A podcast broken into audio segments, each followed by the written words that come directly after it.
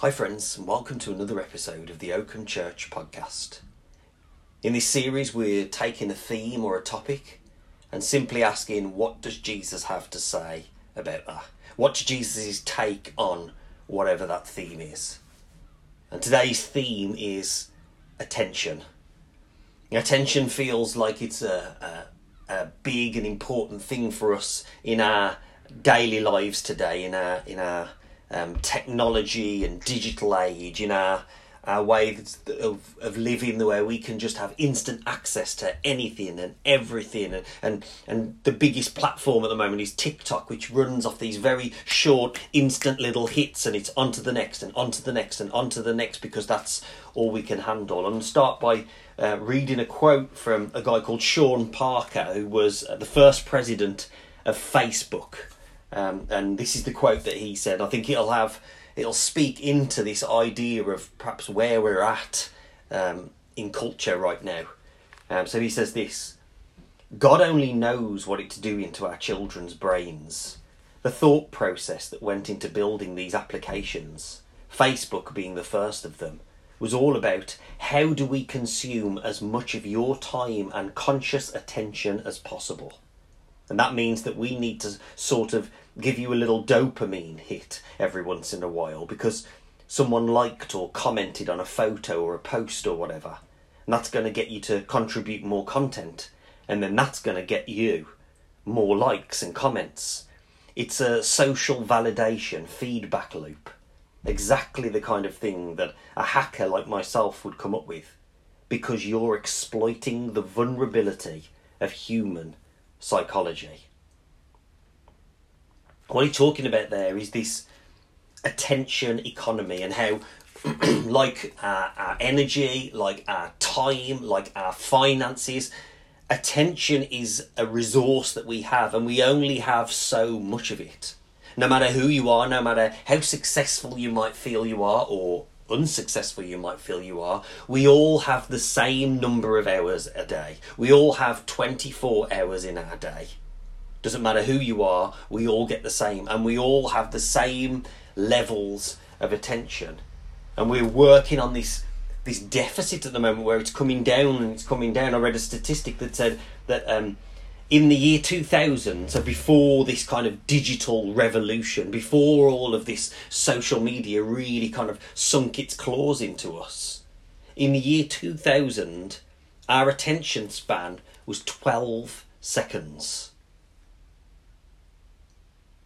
Since then, up until not even now, I don't know what the the most most um, direct kind of uh, quotes and statistics would be, but but recently I read something that said that we have dropped now. Our attention span has dropped to eight seconds. Eight seconds. That's less than a goldfish. It's clear we have a problem. It's clear we have an issue, and it's clear that it has to do with our attention.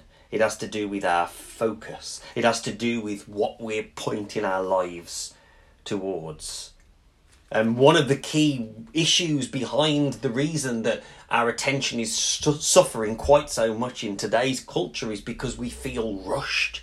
We feel like, like we need to hurry. We feel like we're not being productive enough. Like we need to be doing 27 things all at once.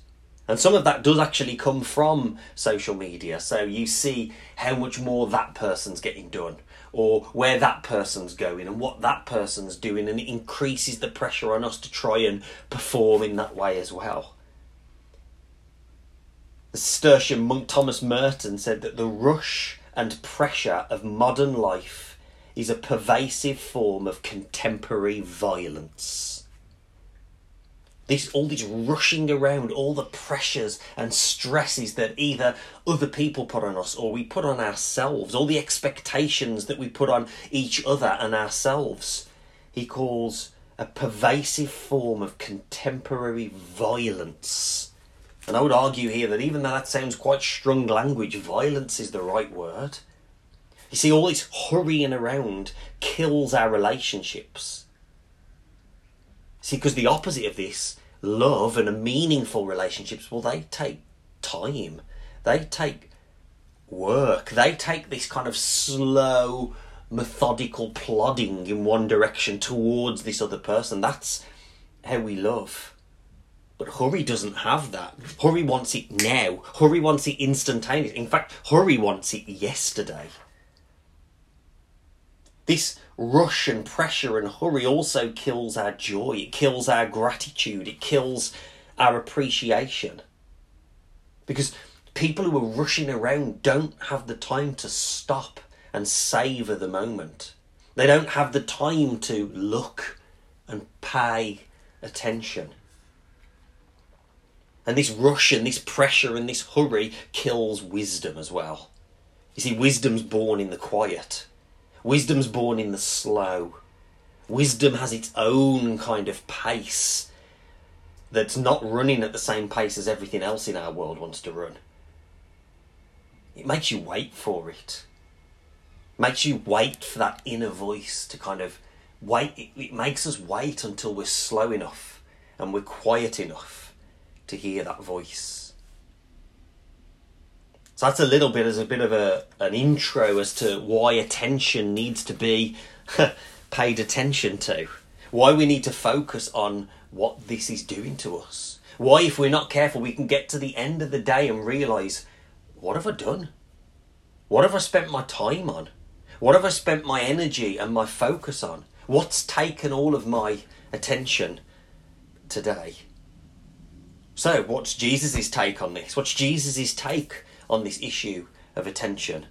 We don't have to look very far into the Gospels to see that we get reminded and re reminded and re re reminded of all the ways that God sees us and, and the life and the actions of Jesus, the way that he loves and the way that he lives, embodies this seeing of other people where you have Jesus and these huge crowds of people, and Jesus does, doesn't just see a block of people and say, "Oh, there's a crowd. There's a thousand people. There's five thousand people. There's twelve thousand people." No, he doesn't even say, "Well, those those are all those clumped together issues all in one big block." No, Jesus sees the individual, even in these crowds, even when we're told that Jesus sees this crowd of people and has compassion on them, he doesn't have compassion on a block of people. He has compassion for the individual in the crowd.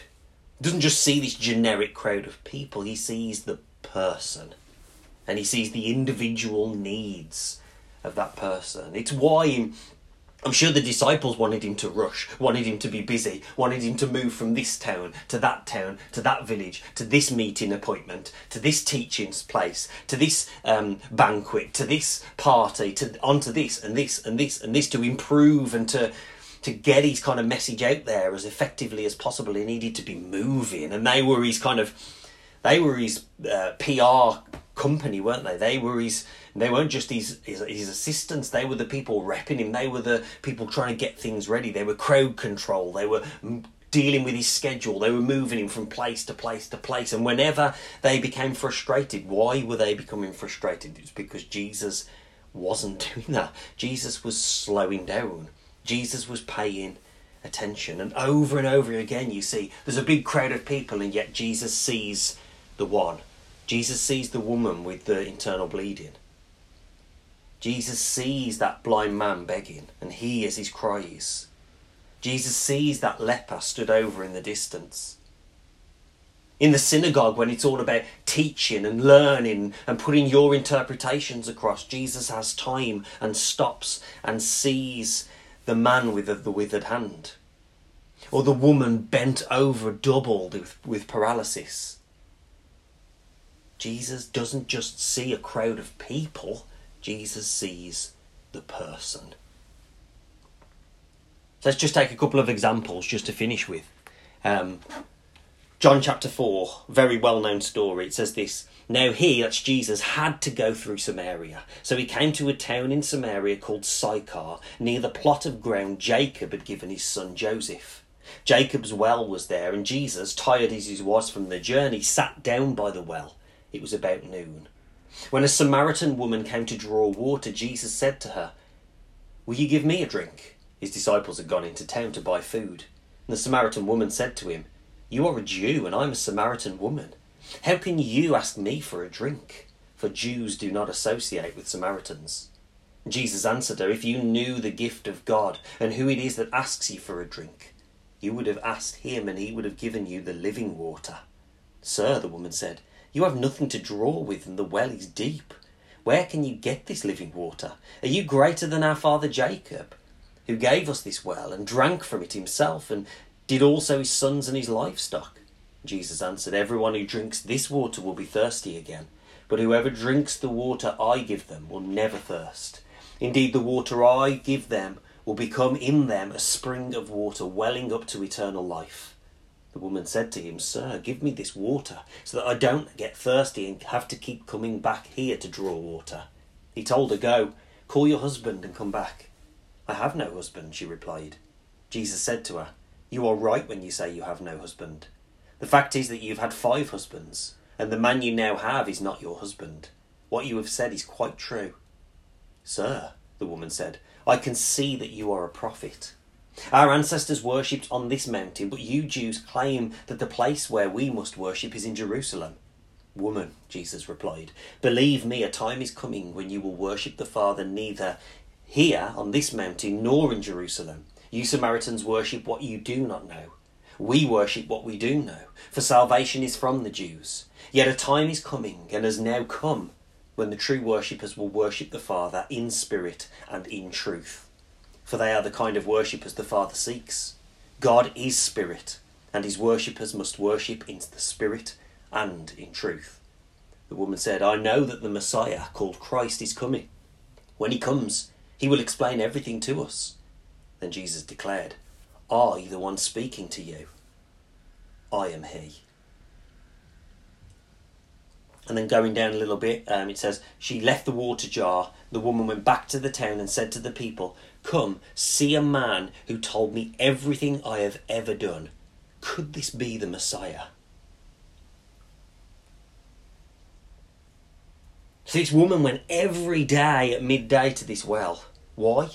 because that was the hottest point of the day and nobody in their right mind would be going to the well then you go before the sun's up in the morning or after the sun's gone down on an evening we know all about this with the heat wave that we've been going through in the UK recently where it's just too hot to be out and so you would wait for the sun to go down and then at like half past eight at night you'd go and sit in your garden just to try and get a little bit of coolness but this woman went at midday, the hottest time, when she knew no one would be there to see her. More accurately, no one would be there to judge her. But we're told that Jesus comes to her and Jesus sees her. And how does she respond to this um, this conversation with Jesus? She goes away from that conversation completely changed. She goes back to all of the other people in the village, to people that she'd been so desperately trying to avoid up until that point, and says, Come and meet a man who sees me, who truly sees me, who has paid attention to who I am and what I say, and knows everything about me. Another example from um, Luke chapter uh, 19 Again, another well known story. Jesus entered Jericho and was passing through. A man was there by the name of Zacchaeus. He was a chief tax collector and was wealthy. He wanted to see who Jesus was, but because of the short, because he was short, he could not see over the crowd. So he ran ahead and climbed a sycamore fig tree to see him, since Jesus was coming that way. When Jesus reached the spot, he looked up and said to him, Zacchaeus, come down immediately. I must stay at your house today. So he came down at once and was well and welcomed him gladly. All the people saw this and began to mutter, He's gone to be a guest of a sinner. But Zacchaeus stood up, said to the Lord, Look, Lord, here and now I give half of my possessions to the poor, and if I have cheated anybody out of anything, I will pay back four times the amount. Jesus said to him, Today salvation has come to this house, because this man too is a son of Abraham. For the Son of Man came to seek and save the lost. So you have Zacchaeus up in that tree trying to what? Pay attention to Jesus, trying to see who Jesus is, trying to see if what he'd heard, the rumours, all of the stories that he'd heard that had reached this village before Jesus himself had, to see if all of this was true, trying to get a better view of Jesus. And we're told that Jesus stops. He's walking at that slower pace again, isn't he? Why? So that he can pay attention. And he stops and he looks up directly under that tree and he looks up and he sees Zacchaeus. Zacchaeus goes away from that conversation and away from that meal completely changed. He pays back what he owes people and then some, and he gives more money to the poor. Why? Because Jesus sees him, because Jesus pays attention. One more example of the God who sees from Genesis 16. Now, Sarai, Abram's wife, had borne him no children but she had an Egyptian slave named Hagar. So she said to Abram, The Lord has kept me from having children. Go sleep with my slave. Perhaps I can build a family through her. Abram agreed to what Sarai said. So after Abram had been living in Canaan ten years, Sarai's wife took her Egyptian slave Hagar and gave him to her husband to be his wife. He slept with Hagar, and she conceived. When she knew she was pregnant, she began to despise her mistress. Then Sarai said to Abram, You are responsible for the wrong I am suffering. I put my slave in your arms, and now that she knows she's pregnant, she despises me. May the Lord judge between you and me. Your slave is in your hands, Abram said. Do with her whatever you think best. Then Sarai ill treated Hagar, so she fled from her. The angel of the Lord found Hagar near a spring in the desert. It was the spring that is beside the road to Shur. And he said, Hagar, slave of Sarai, where have you come from, and where are you going? I'm running away from my mistress Sarai, she answered. And the angel of the Lord told her, Go back to your mistress and submit to her. The angel added, I will increase your descendants so much that they will become too numerous to count. The angel of the Lord also said to her, You are now pregnant, and you will give birth to a son. You shall name him Ishmael, for the Lord has heard of your misery. He will be a wild donkey of a man his hand will be against everyone, and everyone's hand against him, and he will live in hostility towards all his brothers. She gave this name to the Lord who spoke to her You are the God who sees me. For she said, I have now seen the one who sees me. So he's Hagar, an Egyptian slave taken away from her land, taken away from her family, taken away from everything that she knows and loves, and brought into this foreign household, into this foreign land with these weird foreign people with their different traditions and customs and religions and ways of doing things and ways of seeing things. And as a slave, she would live a life of obscurity. As a slave, she would spend her days not being seen it was her job to get the jobs done that needed to be done for Sarai and then to stay out of the way, to work in the shadows, to not be seen. Then all of a sudden she is seen. She's seen by Sarai as this answer to their problem that they can't have a child together, Sarai and Abram. So this is Sarai's way of solving the problem. That through her servant, through Hagar, through her possession, she doesn't even see her as a person at this point. She's property that's owned by her. Through Hagar, maybe they can have this family. And when that actually happens, then it's flipped again and she doesn't want to see her anymore. Now she's in her face all the time. And now the fact that she's pregnant and Sarai isn't is there full front and centre all the time. And so she sends her away. She doesn't want to see that and be reminded of that and pay attention to that anymore. And it's here in the wilderness as she's been discarded once again, left to die in the wilderness, pregnant, alone feeling totally unseen, that here is Yahweh, the God who sees. And that's exactly what's, uh, what Hagar names God, isn't it? She gives God a new name the God who sees. And not only that, but she recognizes that she is able to see the God who sees. That there is a God out there, and that's the message for us now as I finish, that there is a God who sees you today, that there is a God who is paying attention to you. Not just you as a bunch of people, a crowd, a, a, a, person in a crowd, but sees you as an individual person with individual needs. That's the God that we know and love. That's the God that we serve, the God who sees. And not just that, but like with Hagar here, we get to see the God who sees. The God who pays attention to us, we now get to pay attention to. That's ultimately what our worship is. It's who or what we pay attention to. It's who or what we give our time and our talents and our treasures to. So, friends, today, may you see the one who sees you. May you live your life on purpose, and may you live your life paying attention to the God who pays attention to you. Grace and peace.